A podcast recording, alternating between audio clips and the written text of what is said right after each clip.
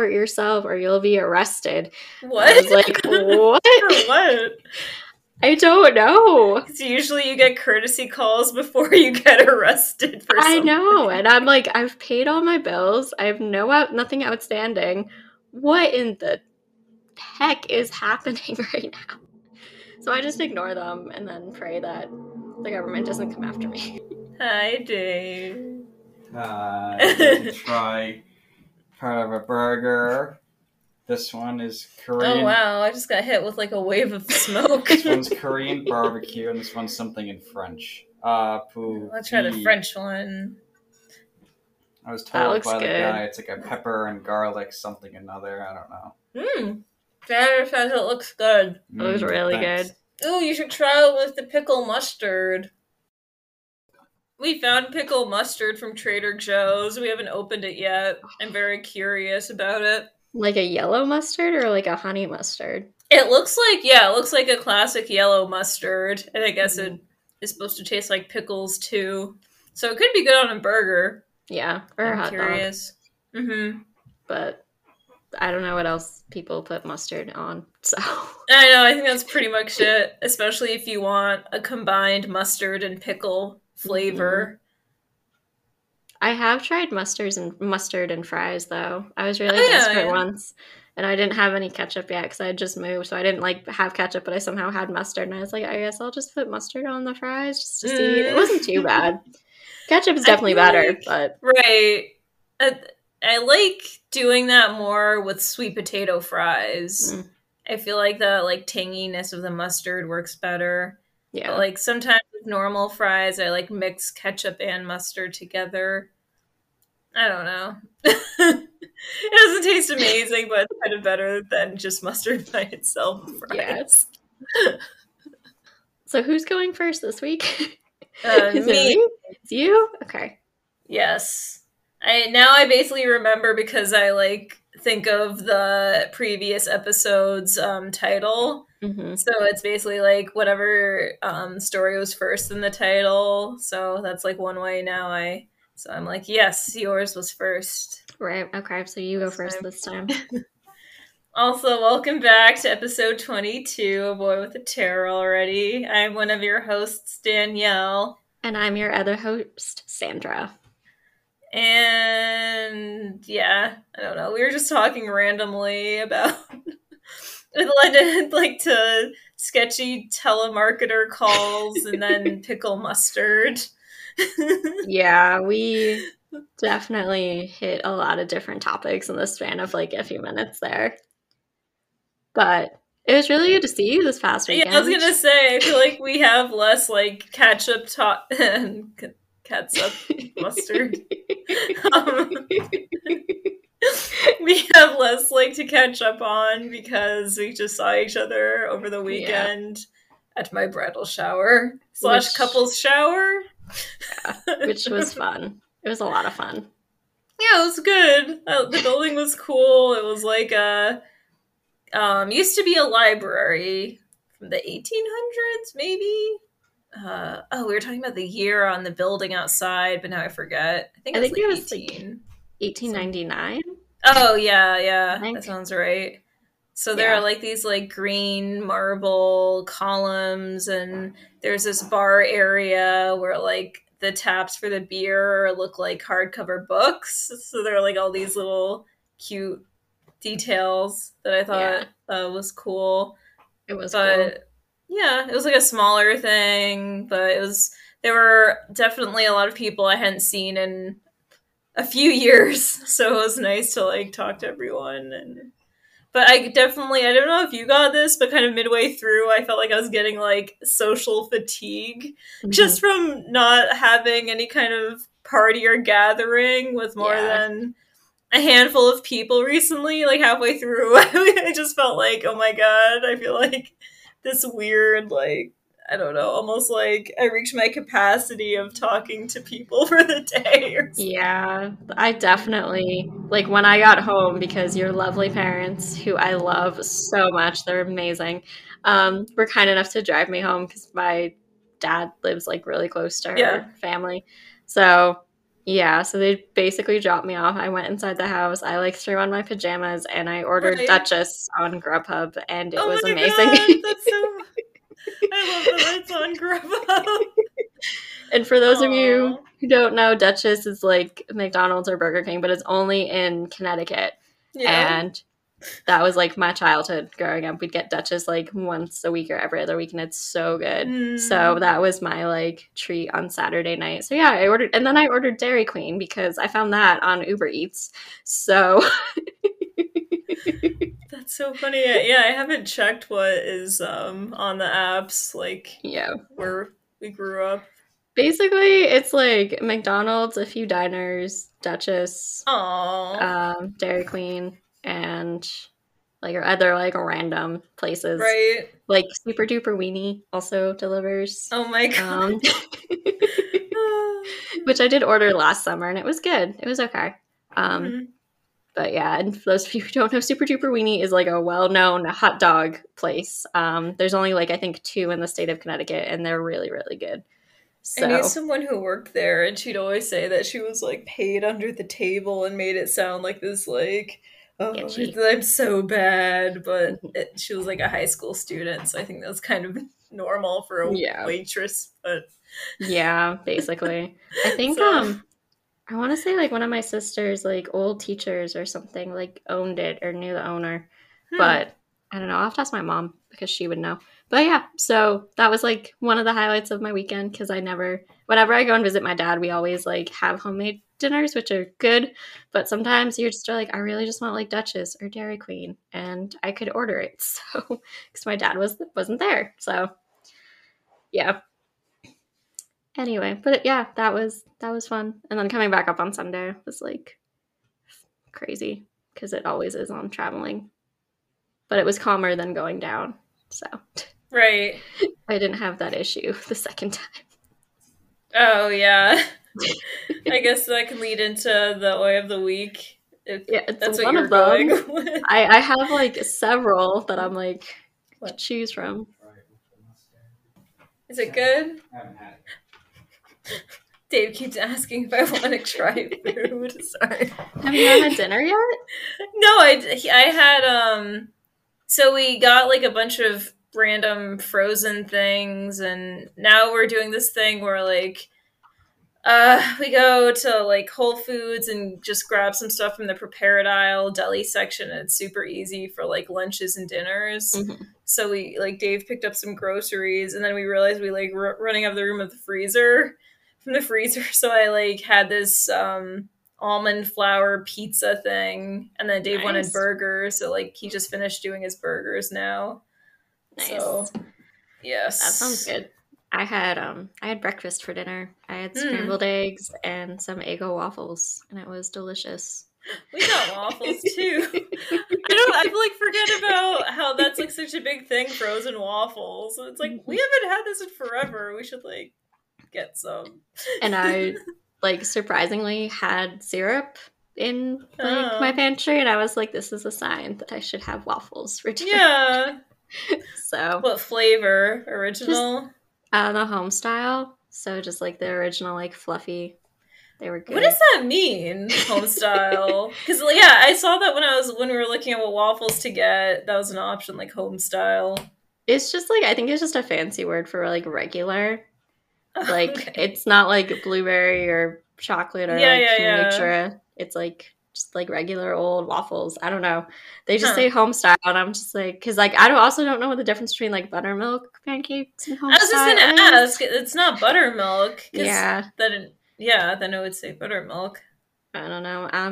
I would reach out to Eggo and just send them an email and be "Can you explain home style, please?" Well, this I forget what brand. I think it was Nature's Path or something like that. And they had a homestyle kind too. And I was I have no idea. It just looks like a picture of a waffle. So I'm not. So then I went with chocolate chip. Nice. But it's I know what this means. Yes. Yeah, it's I don't know. They also have Eggo's has the weirdly bigger waffles now that you can get. But I don't think they'll fit in my toaster. So I'm I'll just stick with homestyle. Wait, Dave, now I do want to try it. He looked sad when I said no. Aww. Poor Dave the intern. Like, if he was a dog, his tail would have went between his legs.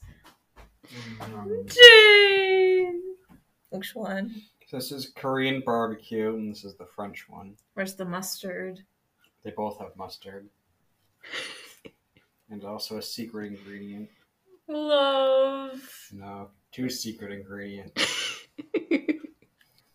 I hope the microphone's picking up the chewing sounds as you're thinking about it. I don't know if I really got, like, the pickle taste from it. Yeah, it's not really. I got more... Did you put, like, jalapeno on it? Did. Yeah, I feel like I got that more. And if you maybe bite over here... I might just need to, like, get a dab of it. Oh, that's the mustard. Yeah. Oh, yeah. It kind of just tastes, like, kind of briny. Mm. I was expecting more of, like, a strong pickle. Trader Joe can only do so much. Do you taste it? Yeah. The pickle? No. Hmm. Yeah, it's like very like subtle. Huh. I don't know. But he also put jalapenos on it, so that kind of like is stronger. Yeah. That makes sense. Okay, I'm done eating. Now I have mustard on my finger. And you have no napkin, do you? I have my papers. No, okay. Do you need to get up and get a napkin? No, I'm fine. I'm dabbing my hand on my notes. Okay, that's good. Leave me to my ruin.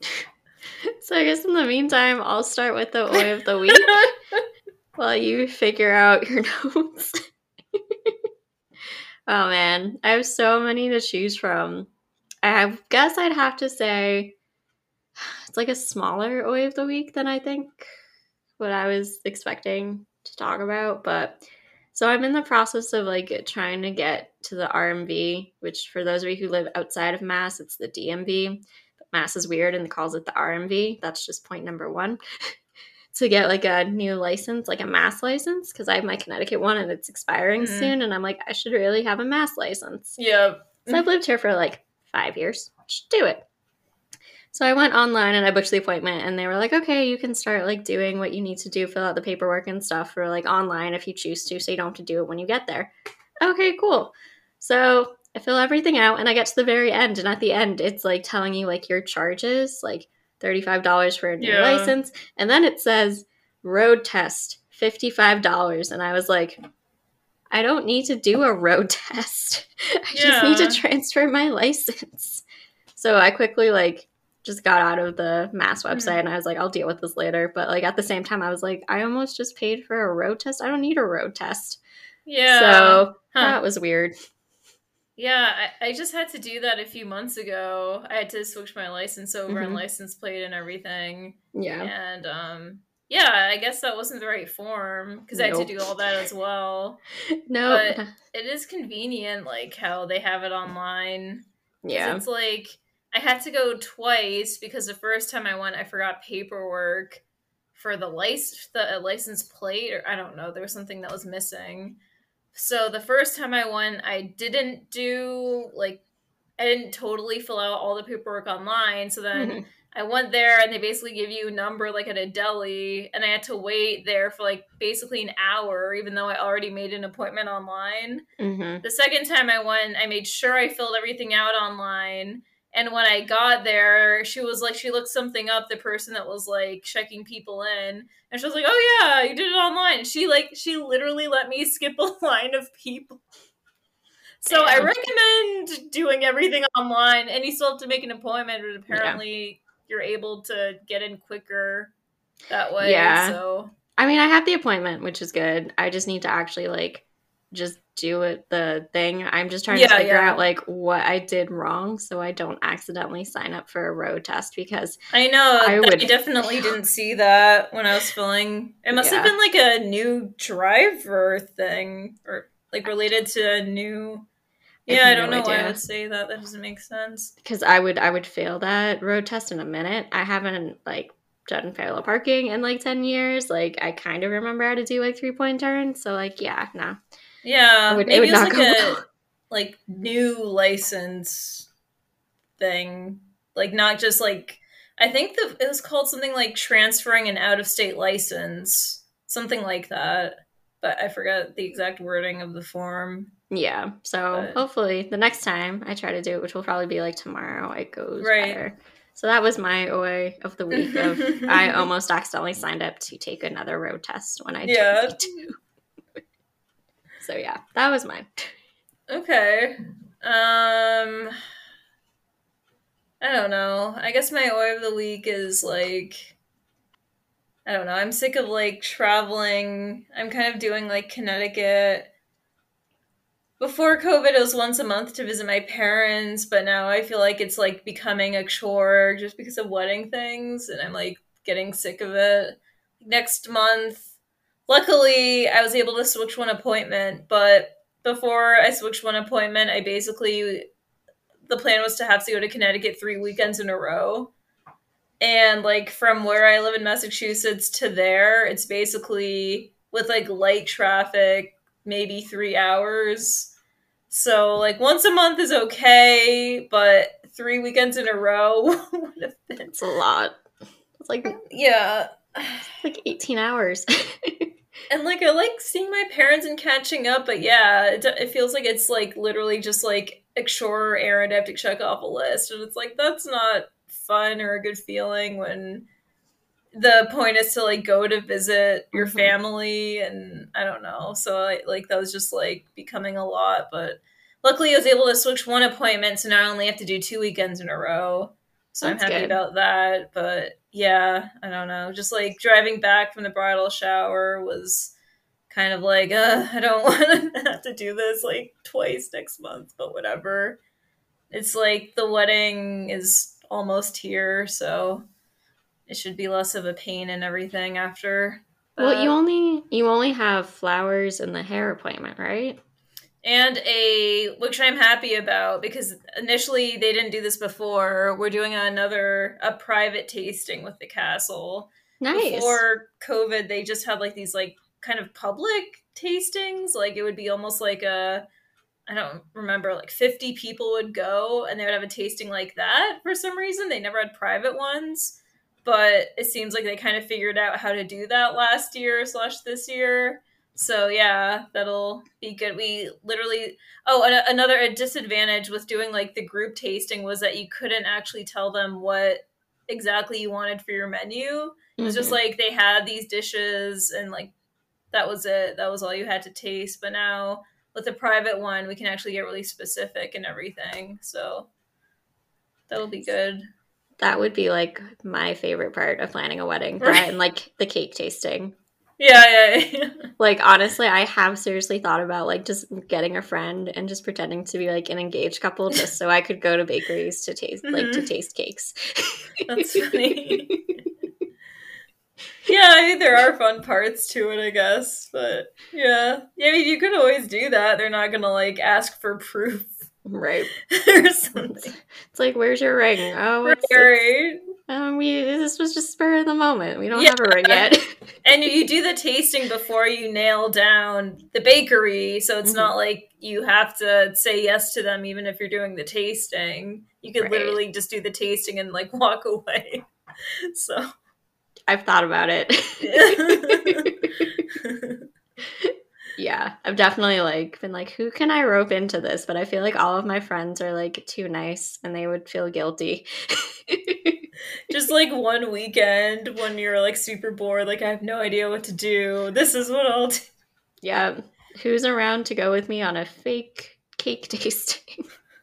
I would do it. I don't know. At this point, I'm like annoyed and mad at like the wedding industry. So I feel like I want to mess up the rules.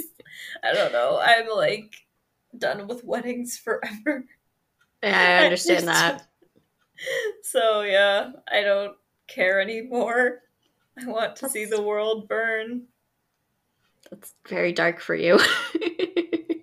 You want to see the world burn, or just like the wedding world burn? Yeah, I don't know. If I have to try on my wedding dress one more time, then that's it.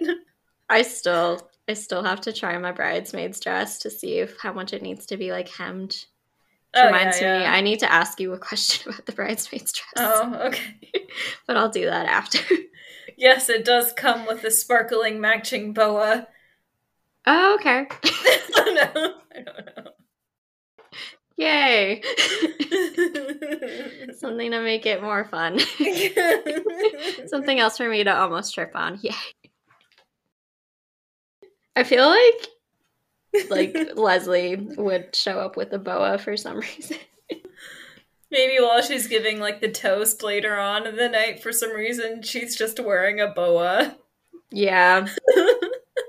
Yeah. I mean, I really, I would not be surprised. Yeah. Leslie, Michaela, or Amanda, I would not be surprised. They'd somehow be like, oh, I'm wearing this because of this one time at Champlain, .. Yep. It's okay. Especially Leslie. She was, the best memory. She does. She has a very good memory. Boas. Maybe I'll get you a boa now. Oh my god. The only time I've worn one was for Halloween costumes. Maybe a dance costume, I don't know. But maybe. They're very icky. They are. I've worn them maybe at for other weddings when they have the costume, if they do a costume thing. Oh, I've worn them for that.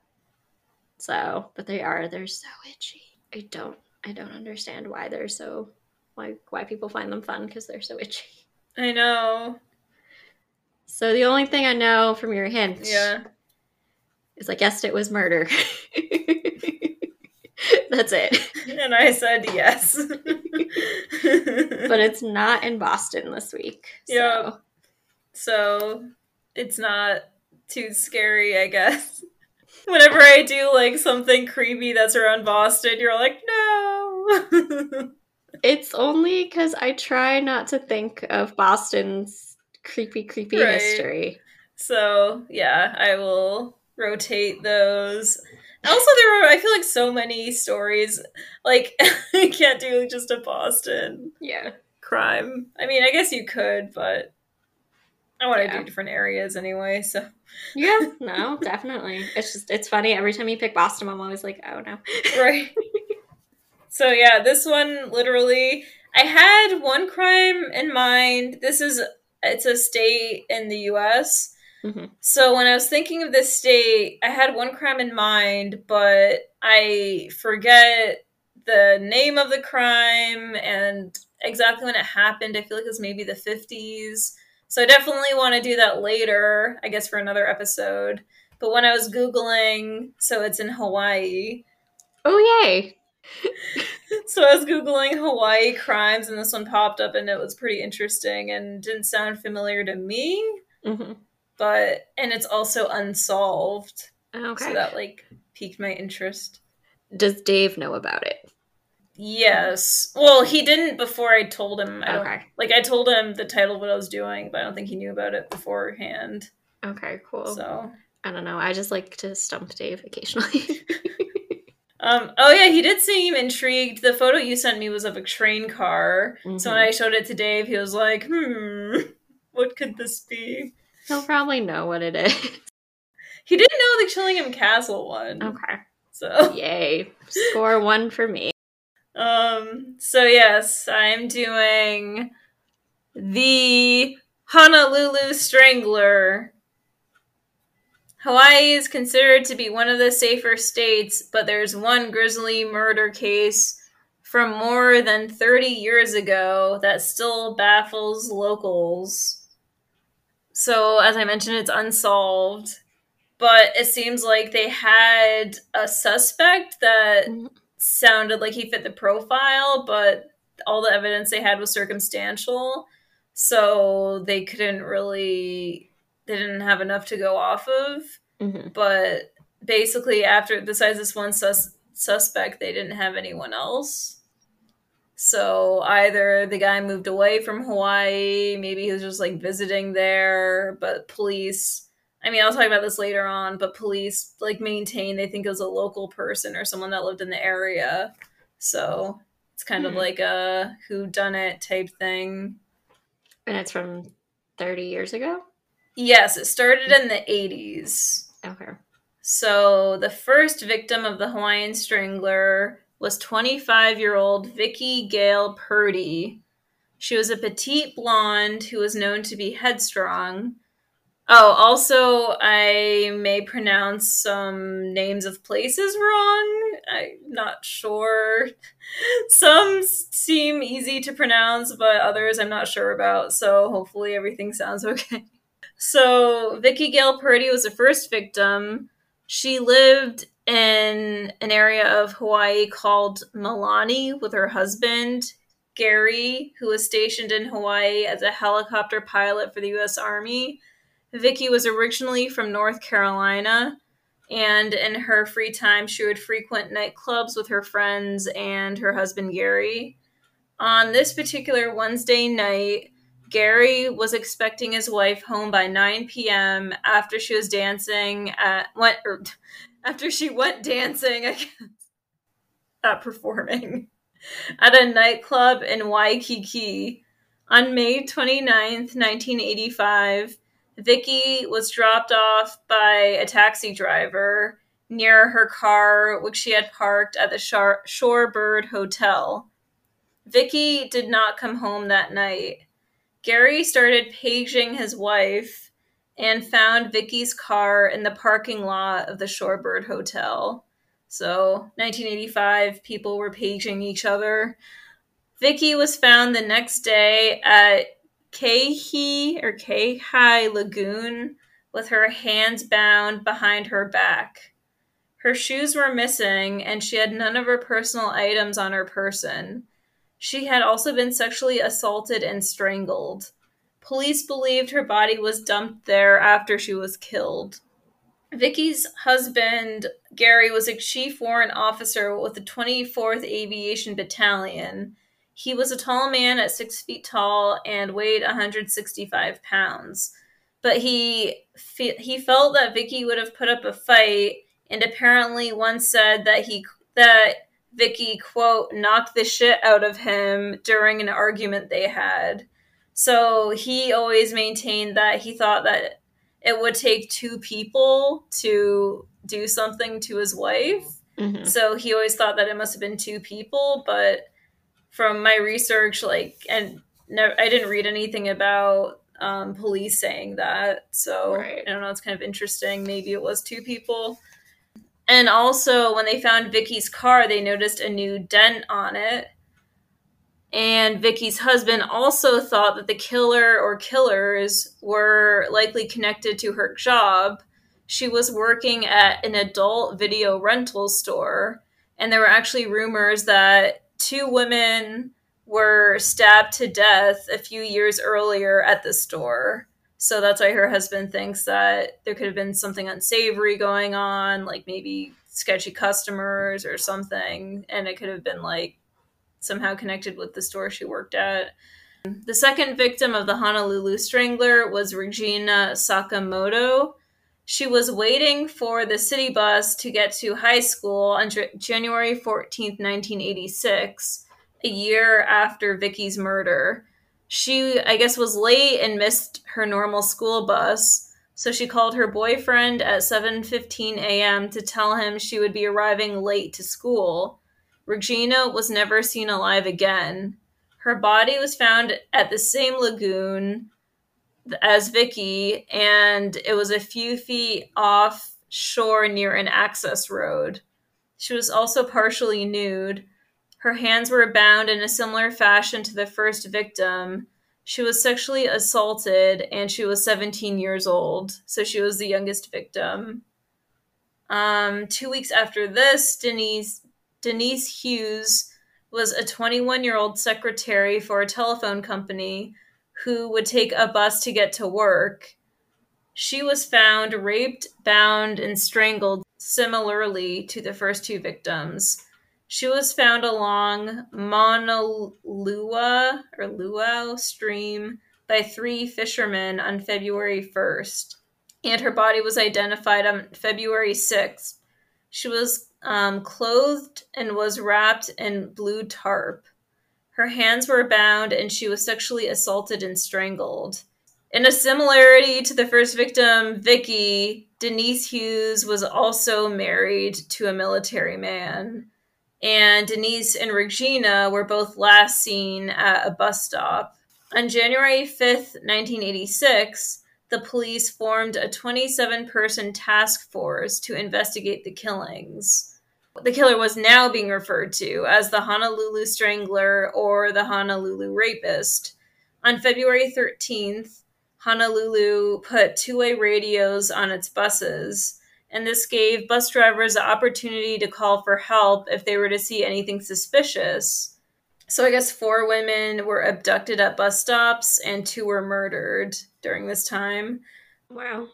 So then the next victim was 25-year-old Louise J. Medeiros on March 26, 1986. So it sounds like the task force and the radios were not able to help Louise. She went missing on March 26th and was living with, it said, beach people. So I didn't know what that meant. I looked up beach people. I looked at beach people Hawaii, and I couldn't find anything. So the only thing I could think was maybe like something like nomads. Probably. Maybe just people who lived on beaches or near beaches. Probably equivalent to a beach bum, I guess. Yeah, maybe. Yeah. I don't know, maybe it's like a local term or something, but I couldn't really find anything on it when I was looking it up. So I guess Louise was also 3 months pregnant when she was murdered. She had returned home to the reading of her mother's will. Her mother recently passed away, so she went home to where her family was for the reading of her mother's will the day before she disappeared. She caught a red-eye back to Oahu and told her family she'd be taking a bus from the airport back to her house, but it seems like that never happened. Louise's decomposing body was found on April 2nd, 1986, near Waikili Stream. Road workers spotted her body underneath a freeway overpass. Her hands were bound behind her back, and she was partially nude. The police then decided to set up a sting operation where policewomen were planted near Honolulu International Airport and Kehi Lagoon. So this leads to the next victim, Linda Pesci, on April 29th, 1986. Linda was last seen by her roommate on April 29th. She was expected late at home that evening because of a work meeting. When she did not show up to work the next day, her roommate reported her as missing. Her car, a light blue Toyota, was spotted near Kehi Lagoon with its hazard lights flashing. Then, strangely, in early May, a man named Howard Andrew Gay, who was 43, decided to call the police with a tip. He said that a psychic told him where to find Linda's body. He brought the police to Sand Island, but not to the same exact spot of her body.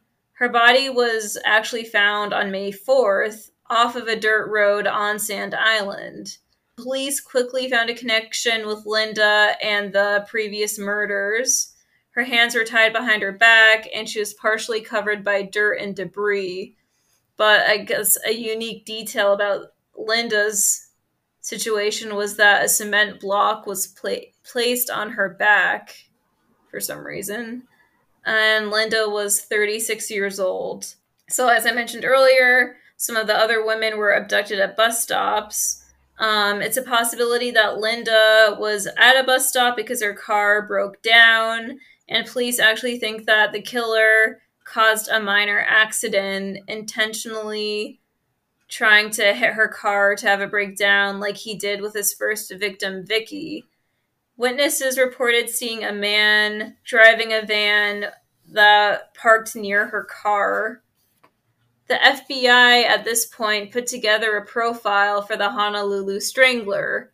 He was thought to be of either Caucasian or a mixed ancestry, likely in the 30 to 40 age range. He drove a cargo van and likely lived or worked in an area between Sand Island and Waipahu. The FBI also thought that the killer was likely having marital or relationship issues with his partner and probably did not have any previous criminal charges. After Linda's murder, the police put up roadblocks so they could easily question any commuters going by. Police zeroed in on one man in particular, Arthur Gay. Arthur had a military background and was stationed at George Air Force Base, now closed. He received an honorable discharge in 1985. He had different types of jobs, which fluctuated between being a telephone lineman, a delivery driver, and a mechanic. So Arthur was arrested for the murder of Linda Pesci on May 9th, 1986. Linda had actually written down Arthur's name and phone number on a notepad at her desk on the same day that she disappeared. He apparently was a potential customer. Arthur drove a van for his company, and his age and race matched the profile laid out by the FBI. He was divorced, and he had no previous criminal record. He was working in the same area. His ex-wife and his girlfriend provided potentially incriminating information about him. They told police that they both engaged, the ex-wife and girlfriend both engaged in bondage activity with Arthur, where he would tie their hands behind their backs while they're having sex. Also, apparently, his girlfriend said that when they would get in fights, he would leave the house on the same nights that the murders happened. Gary was interrogated, but apparently failed a polygraph test. So because of this, and because they didn't really have any strong evidence to back up their theories, I guess, they released Gary. But he was still kept under police surveillance for years after this. Gary told the media that the police had good cause to arrest him, but it was all based on circumstantial evidence. And Gary later died on November 2nd, 2003, at the age of 60. So some stats on the killings. The youngest victim was 17. The reign of terror lasted for 335 days. The shortest amount of time between killings was 16 days. And the case is still considered unsolved. There was a $25,000 reward set by private businesses for any information on the killer, but no other leads were discovered. This is actually considered Hawaii's first serial killing. It was apparent that the murders were not premeditated, it seems, and the killer simply noticed women who were by themselves and took advantage of an opportunity to attack vulnerable women. And also, in another weird, interesting tidbit, 2 months after Gary was released, a woman came forward saying she saw a man with Linda Pesci on the night she was killed, and she actually went to the police station and picked Gary out of a lineup. Or not Gary. Wait, I said Gary. I think I meant Arthur. Yeah, I think I wrote his name is Arthur Gay, but then at one point I changed it to Gary. Yeah, I think this is the same person. I think it's just Arthur. Yeah, Arthur was arrested. Whoops. So whenever I was saying Gary before, I meant Arthur. So yeah, this woman said she saw a man with Linda on the night she was killed and went to the police station, and she actually picked Arthur out of the lineup. But she was nervous about consenting to be a witness in the courtroom because she was worried about her safety. Mm-hmm. So that could have been what the police needed just to have more evidence if she did that. Yeah. So that's a Honolulu Strangler. Wow. I'm just kind of I guess I'm trying to think of when they started to do, rape kits and comparing, DNA and all that. I know. I don't think that was until, the 90s when that really... Yeah. I feel like it was either... Yeah, it definitely wasn't, mid-80s. It could have been maybe late 80s or early 90s, I think. But yeah, that's interesting. I wonder why, because I have heard of like cases that were closed, especially involving sexual assault, where they kind of reopen it later. And I think if they still have any kind of DNA, they can still somehow test that. Yeah. So yeah, I didn't see anything about like DNA getting tested really. Or even just to compare that it was like the same guy. I know. Because that's a good point. But I was also wondering, apparently the FBI thought for sure that the guy had no previous criminal record. Mm-hmm. So I was wondering that too. Maybe they thought that because they did somehow test something and it didn't match anything in their database with DNA they had for people who were previously arrested. But maybe. I mean, they did arrest Gary, so they must have got some kind of DNA when they or Arthur. So they must have had some kind of DNA when they arrested him. So yeah, they should have been able to test that later on. Yeah, I'm just surprised because that's what they would do now. They would test the DNA between the victims to see if it matches, like all the semen or whatever matches, and then they at least like know it's the one guy and it's not like multiple people. Yeah, so. I know, it's like, was it Arthur because he did die 2003, or was it someone else who might be alive because it happened in the 80s, so it was 30 years ago, and they think the guy was in his 30s or 40s, so he could still be alive if it was someone else. Also, the fact that like you are on Hawaii, you are surrounded by water, why would you leave a victim on a beach or leave them like in a lagoon? Like I would have just like, not saying that like I've ever thought of murder, but like it's kind of like you want to be found and you like kind of taunt the police by just leaving them like on a beach, because they could have easily just like rented a boat and like thrown them overboard and no one would know.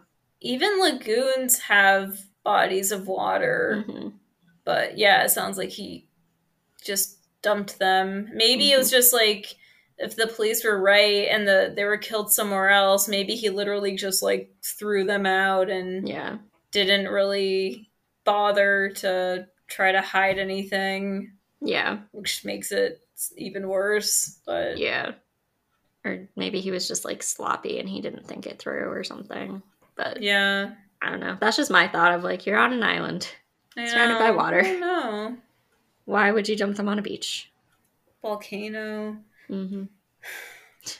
Yeah. So, but no, that was interesting. I've never heard of it. Like, I've never heard of like the Honolulu. What was it? The Honolulu Strangler. Mm-hmm. Well, it's interesting. I hope maybe one day they'll be able to like reopen it, if anything, to give like closure to the poor woman that were killed. Yeah. Yeah, because they all were actually living there, so they probably still have relatives or know people, or there are people who probably know them that live there still. Yeah. So it's sad.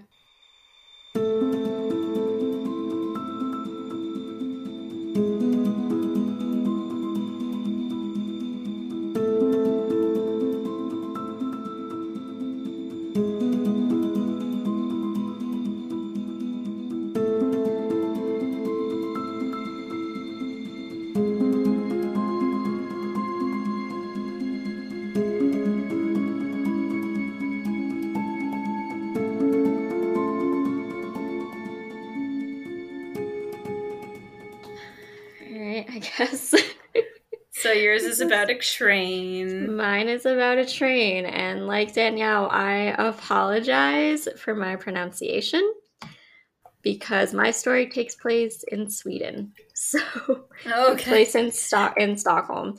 So I do apologize for any mispronunciation of my story. So the story that I chose this week is... it's called the Silverpilen, so it's Stockholm's spooky ghost train. So the legend of the Silverpilen, or Silver Arrow, as it translates to, actually goes back to the 1960s when the Stockholm Metro purchased 8 trains that were made out of aluminum. And the material at the time was standard enough, but most of the Stockholm Metro cars were actually painted green. So the transit authorities decided to leave these bare, which kind of made them like stand out from the rest of the cars. But it wasn't the only thing that made the train seem unusual. The interiors were also laid out a little bit differently, and they were actually missing like the usual graffiti and advertisements. So it was soon after that that the legend was born, that's for Stockholm's commuters, that any component of public infrastructure that is so pure and so unblemished and so perfect must have been a ghost. So according to the legend, the train's destination was equally unsettling and totally abandoned station that's known as, I'm going to pronounce this so wrong, Kymlinge, Kymlinge. In Stockholm, there's a saying that loosely translates to only the dead get off at Kymlinge. As the story goes, once you board the Silver Arrow, you will actually never get off. And this isn't because you get murdered. It's mainly because the train gets stuck in some kind of a weird time loop and actually rides on for eternity. There is another version of the legend where the train does stop eventually, but it only stops once a year. And at that point, all the passengers have usually been on the train for so long that they appear to be among the dead and are unleashed into the city in some kind of weird Walking Dead scenario. The truth of the Silver Arrow and Kymlinge is perhaps actually more interesting. So the city of Stockholm was running the stripped-down train as a test. And if the public didn't actually seem to be bothered by the bare-bones train, the local transportation agency figured they would be able to construct a kind of cheaper fleet. Unfortunately, the people of Sweden thought that the Silver Arrow, a nickname that seems to have popped up as soon as these trains were introduced, looked downright dystopian and had a very big creepiness factor that even if the train was running and relatively empty compared to the grimy old familiar green train, the locals would actually avoid it. So while the Metro used trains as backup during the rush hour for several decades, they were not that popular because the people didn't trust it. As for the Kymlinge construction on the station began just a few years after the so-called Silver Arrow started to run, and it was actually never finished because the expected demand for the station was tied to the nearby redevelopmental projects that actually never arrived. So the bare look of the station may have reminded people of the Silverpilen or the Silver Arrow. Or the people just kind of figured, like, if you come across an abandoned, half-finished subway station, you have already boarded, like, a creepy ghost train, then, like, you're screwed, essentially. They never really finished that station. And then most of the Silver Arrow trains were actually decommissioned until the 1990s. And despite the fact that the train hasn't been seen on the track, it was decommissioned. I think it was decommissioned prior to the 1990s. And despite the fact that the train hasn't actually been seen on the track for generations, the legend has unfortunately been passed down to the younger generations of Swedes who still will whisper about its ghostly presence. There's still at least one place that out-of-service cars can be seen, and it's at the Stockholm Police Academy. So they're actually used to train, like, the rookie cops on how to deal with, like, processing, like, or, like, to deal with, like, crimes happening on the metro trains and everything. But I guess, like, the people that are being trained to be, like, the cops are also kind of freaked out by it. So I do have, there are a few, like, different things associated with the train. One quote I have is, it, meaning the train, is only seen after midnight. It stops only once every year. The passengers in the train seem to be living dead with expressionless, vacant looks.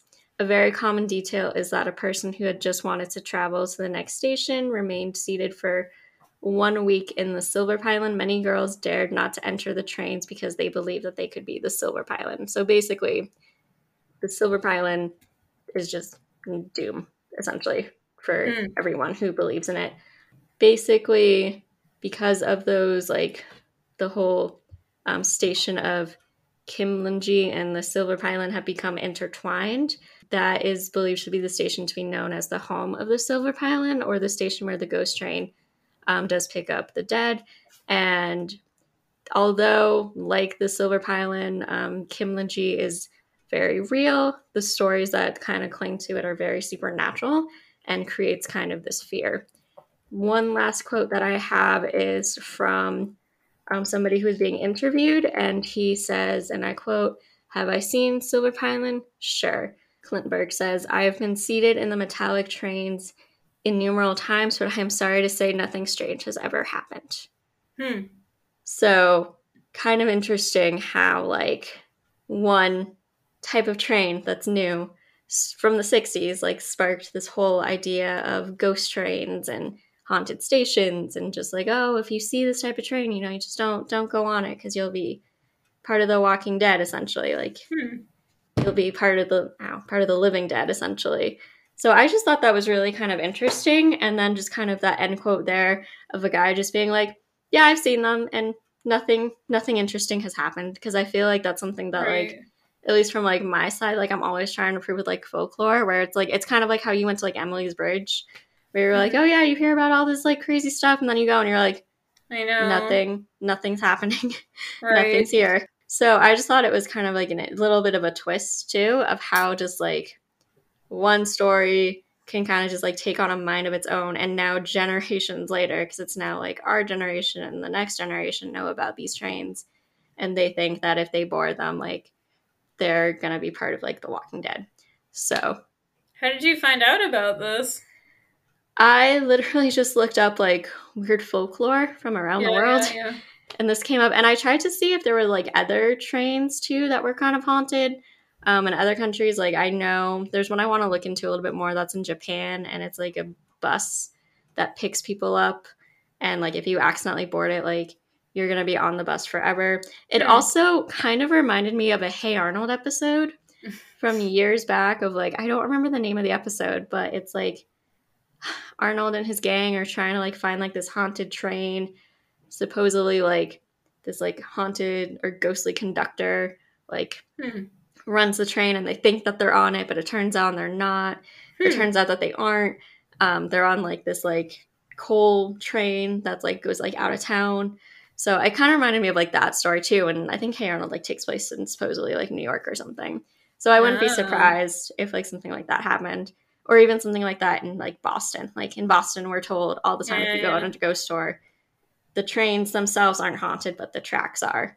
So it's just kind of that interesting idea of, like, are there haunted trains? Like, can trains kind of take you to another dimension kind of thing? Or is there, like, a time loop or, like, a rip in, like, time or whatever. So I just thought it was kind of interesting. It's like the bus in Halloween Town. Yep. That takes you to another dimension. One day a year. Yeah, it seems like a kind of a theme, I guess a specific theme in folklore. Yeah. Also, it is kind of terrifying to think of, like, oh, I'm just a commuter. It's like, I commute. I'm just going to get on this train. And it's like, oh, shit, I'm in another dimension. Like, why did I get on the train? It's kind of like a commuter's worst nightmare. But, like, I also kind of understand because, like, the Green Line, at least in Boston, we are getting, like, new trains, and I've seen them more. And I have to say, I don't really trust them as much as I trust, like, the old school trains. Like, there's just something about them where I'm like, they're really nice, but that usually means they're going to break really easily. Dave was, like, upset when they started getting rid of the Orange Line trains. Before, they kind of looked like they were from the 70s or something. Yeah. And he was like, oh, no, they're getting new ones. It's just, like, nostalgia, too, because it's, like, I've been in Boston, like, 10-plus years off and on, so, like, I know those trains. To see, like, the new ones is, like, that's weird. It's nice, but it's also, like... I think that's why he was unhappy, too, about it. I don't know if I trust you. So. All my train memories. Yeah. Trains are fun. They can be fun. Yeah. Sometimes. Yeah, I've always wanted to go on, like, a longer train ride. Like, I looked at, like, Amtrak ones, but they're so pricey. Like, they have specific ones that are meant for being really scenic and stuff like that. Like, more for a trip than that having to go to point A to point B type thing. But they have, like, these, like, panoramic ones that look cool, the windows. I would love to go. There's a train that goes from, like, somewhere in California. I can't remember if it's San Francisco. And it goes to Chicago, and it's, like, 4 days. And I saw this blogger, I don't know, I guess she's a video blogger, so a vlogger, like, do a video on it, and, like, it was amazing just, like, to see, like, the different states and, like, how they're all, like, are kind of different, like, geographically wise, and it was really cool, and I was like, that would be so cool. Like, yeah, you'd be stuck on a train for 4 days, but, like, the views themselves would be, like, amazing. Yeah. So I've been on, like, a sleeper car thing from Hungary to Czech Republic, and it was, like, I don't really remember exactly how it looked. It's probably, I don't know, 14 maybe. But, yeah, it was, like, a legit, like, there was an actual bed on it and stuff, so that was kind of cool. That would be so cool. To see that. Yeah, that's what this one is, too. Like, you can get, like, a sleeper car. Yeah, so you have, like, somewhere to, like, sleep for, like, and, like, access to, like, showers and stuff, too. But, I don't know. I think it'd be really cool. And I always like the, like, Murder on the Orient Express, like, the that type of, like, old-fashioned but fancy train where it's, like, designed for kind of luxury, but, but you're basically stuck on a train, but it's supposed to be, like, nice. Yeah. Like, there's some kind of romantic quality about that. Yeah. Like, that's what you and Dave should do for your honeymoon. We thought about it. Like, we've had so much time to plan the honeymoon that literally that was one of the, like, at one point we were even looking at train rides in Switzerland or something like that. Like, yeah, there are some that look so nice. Yeah. I mean, like, honestly, other countries, like, even just the train ride that I was on from, like, London to Edinburgh, like, London to Scotland was amazing. Like, the views were amazing. The mountains and, like, the green and the water and the sheep. It was, like, I could just, like, look out my window and be fine for, like, 5 hours. And it was a 5-hour train ride, and I was like, this is fine. Plus, in the UK, they also have, like, the trolley car that comes through. So, that's fun. Yeah, I want to do that, too. Yeah. We went on a nice train ride in Ireland. It was, like, a kind of longish distance one, so you could tell it's designed for that. It was, like, more comfortable than just local city one. Yeah. And that was nice, too. And there was also, like, a hen party going on, and it was so funny. They were, like, going crazy. They either had a flask on them or, I don't know, they were somehow partaking, and it was in the morning, I remember. Well, that's, like, the train I was on to Scotland. Like, it was, I think it was, like, 9 in the morning, and the trolley comes through. For those of you that don't know, the trolley is, like, this person that has, like, sweets and chips and sandwiches chocolate and stuff. Frogs. Yes, they did, actually, because it was Scotland. They did. But he looks at me, and he just goes, oh, do you want some alcohol, miss? And I was like, it's 9 a.m.? That's so funny. Like, no, thank you. And he's like, all right, like, let me know if you need anything, because the train wasn't that busy, and he just kept going. And then an hour later, they came through again, and they were like, do you want some alcohol, miss? And I was like, I'm good. And they're like, are you sure? Something about your face just screams, like, please give me alcohol for some reason. Or it's just, like, what they're used to, maybe. I don't know. And at this point, I'm like, all right, it's 10 o'clock. Like, maybe in an hour I'll want something, but, like, I'm still good. And they're like, okay, great. And they kept going. And then they start shouting down, like, alcohol is part of your 5 a day. Like, don't forget that. And I was like, what? 5 a day? Like, you know how you're supposed to have, like, your vegetables, your fruits, your fiber, your water. Yeah. They're like, no, alcohol too. And I was like, I'm good. But, yeah, wow. Cheers to Scotland, because let me tell you, if it was in the afternoon, I would have been so wasted by the time I got to Scotland. The only thing that was stopping me was that it was, like, 10 a.m. Right. And if you're, like, traveling by yourself and it's somewhere new, like, granted, I was, like, it's like, well, this train does stop at Edinburgh, so, like, I don't have to worry about missing my stuff. Oh, like the last stop? Oh, yeah, that's true. But then I was like, I don't think my friend, I think it was a visiting Charlotte at the time, she actually probably would have loved if I was drunk getting off the train at, like, at noon. She would have loved that, but she probably also would have been like, what the hell, Sandra? How long of a train ride is that? So because that was when I was coming out of Loughborough where I went to grad school, so it was an hour train ride. No, it was a half an hour train ride to somewhere else that I had to go, and then I transferred over to another train. That was also stressful. as hell because I've never done that before. And I was by myself and I was like, okay, I just need to get to this train station and then find this train. And hopefully, like, they won't be late. So that was stressful. On the way back was fine, but it was also just like, oh, God, okay. But it was fun. But, yeah, no, Scotland, you've got your great trains and your great alcohol, and I wish America was more like that. Granted, Amtrak does sell alcohol, but it's just not the same. I can't imagine you drinking on a train by yourself or something. Because I'm too much of a goody-goody. Yeah, I feel like you don't enjoy drinking, I feel like. And yet I'm the one that won. I'm the one that won the wine bottle at your bridal shower. Yeah, that was funny. Yeah, that was hard. We had this, like, I don't know, trivia. We had this, like, matching. What are all these wedding customs, and then, like, match it with what does it actually mean? Yep. And you won, and did you get one wrong or two wrong? Or? I got two, because I switched two. Right. If I hadn't switched those, I would have gotten them all right. And I think that was, like, the best, yeah. Like, I think the next person after you got four wrong or more or something. So, yeah, that was hard. It was hard. It was really hard. Like, we were all struggling. I know.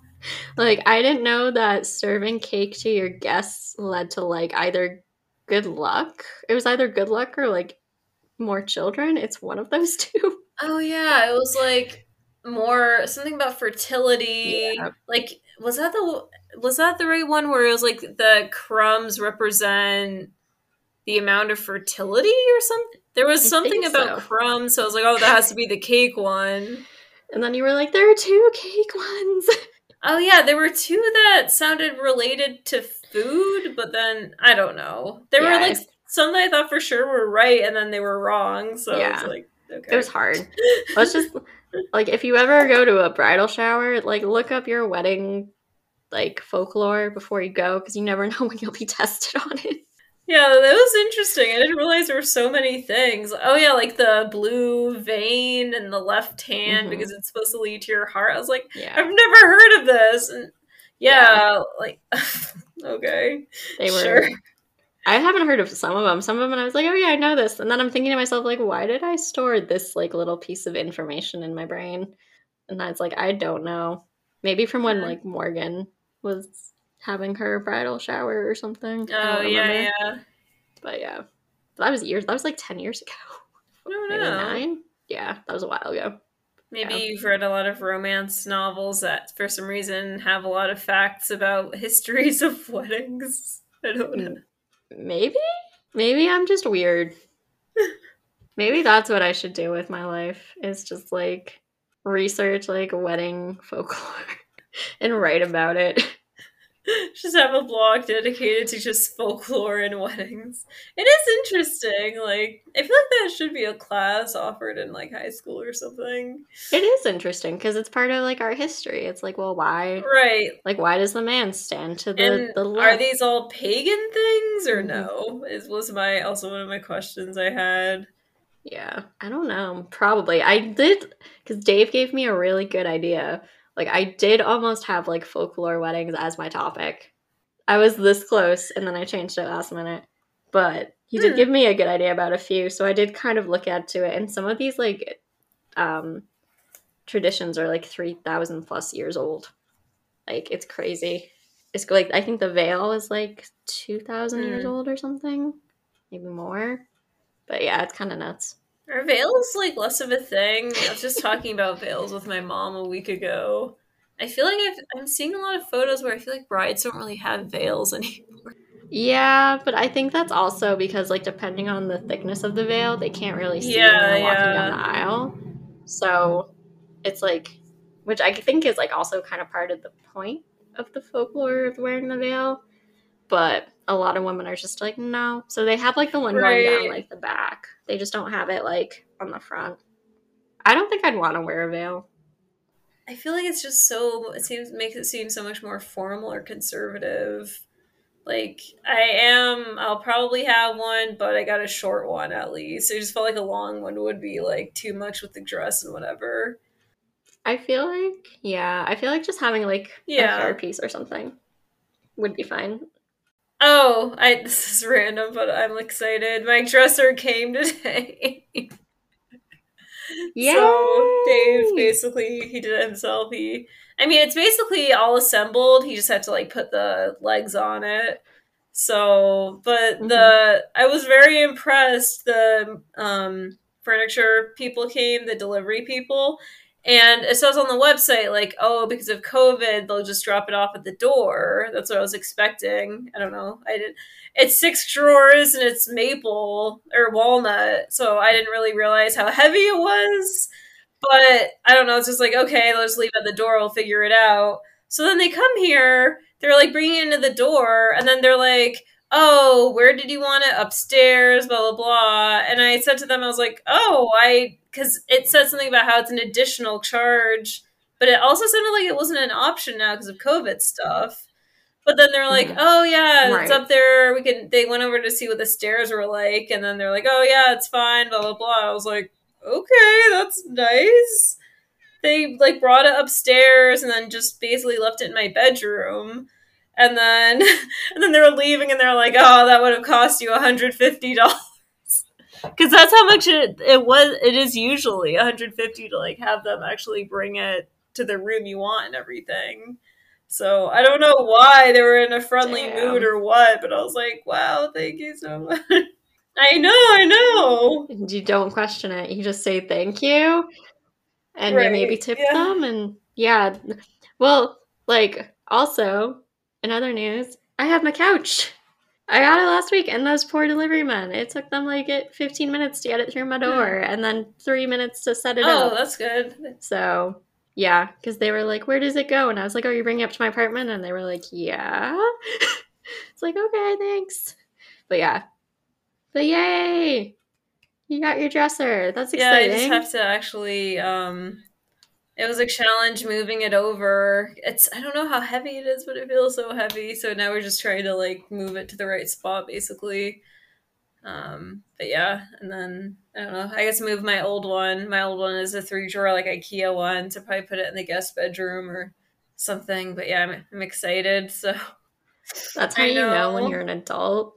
Is when you're excited about a furniture delivery. Because I literally have almost piles of clothes on the floor right now, so it's pretty bad. I was I wanted to apologize to the delivery people, please don't look at this. Please excuse my room. Well, that's yesterday. I had we had the pest control people come by, all of the buildings, and they sprayed for bugs and stuff. So stupid me reading the email from my my maintenance company, and I was okay, cool, I'll just take everything off the counters, and I'll just take everything out of the drawers and just shove it all in my bedroom. So that's basically where I put all of my kitchen shit, was my bedroom. And they come in and they're yeah, are you a new tenant? And I was yeah. And they're yeah, okay, this makes sense. Yeah, unless you're having an issue, you did not need to empty out your cupboards, you just needed to take the stuff off of your countertops. I was oh, okay, I'll know that for next time. So then it took me an hour to put everything back in the kitchen. Interesting. Yep. And I was okay, cool, I'll know for next year or next time you guys come back to not take everything out. Your landlord pays for that? Yeah. Which is weird because I did not have this at my old place. Right. Yeah, I haven't heard of that before.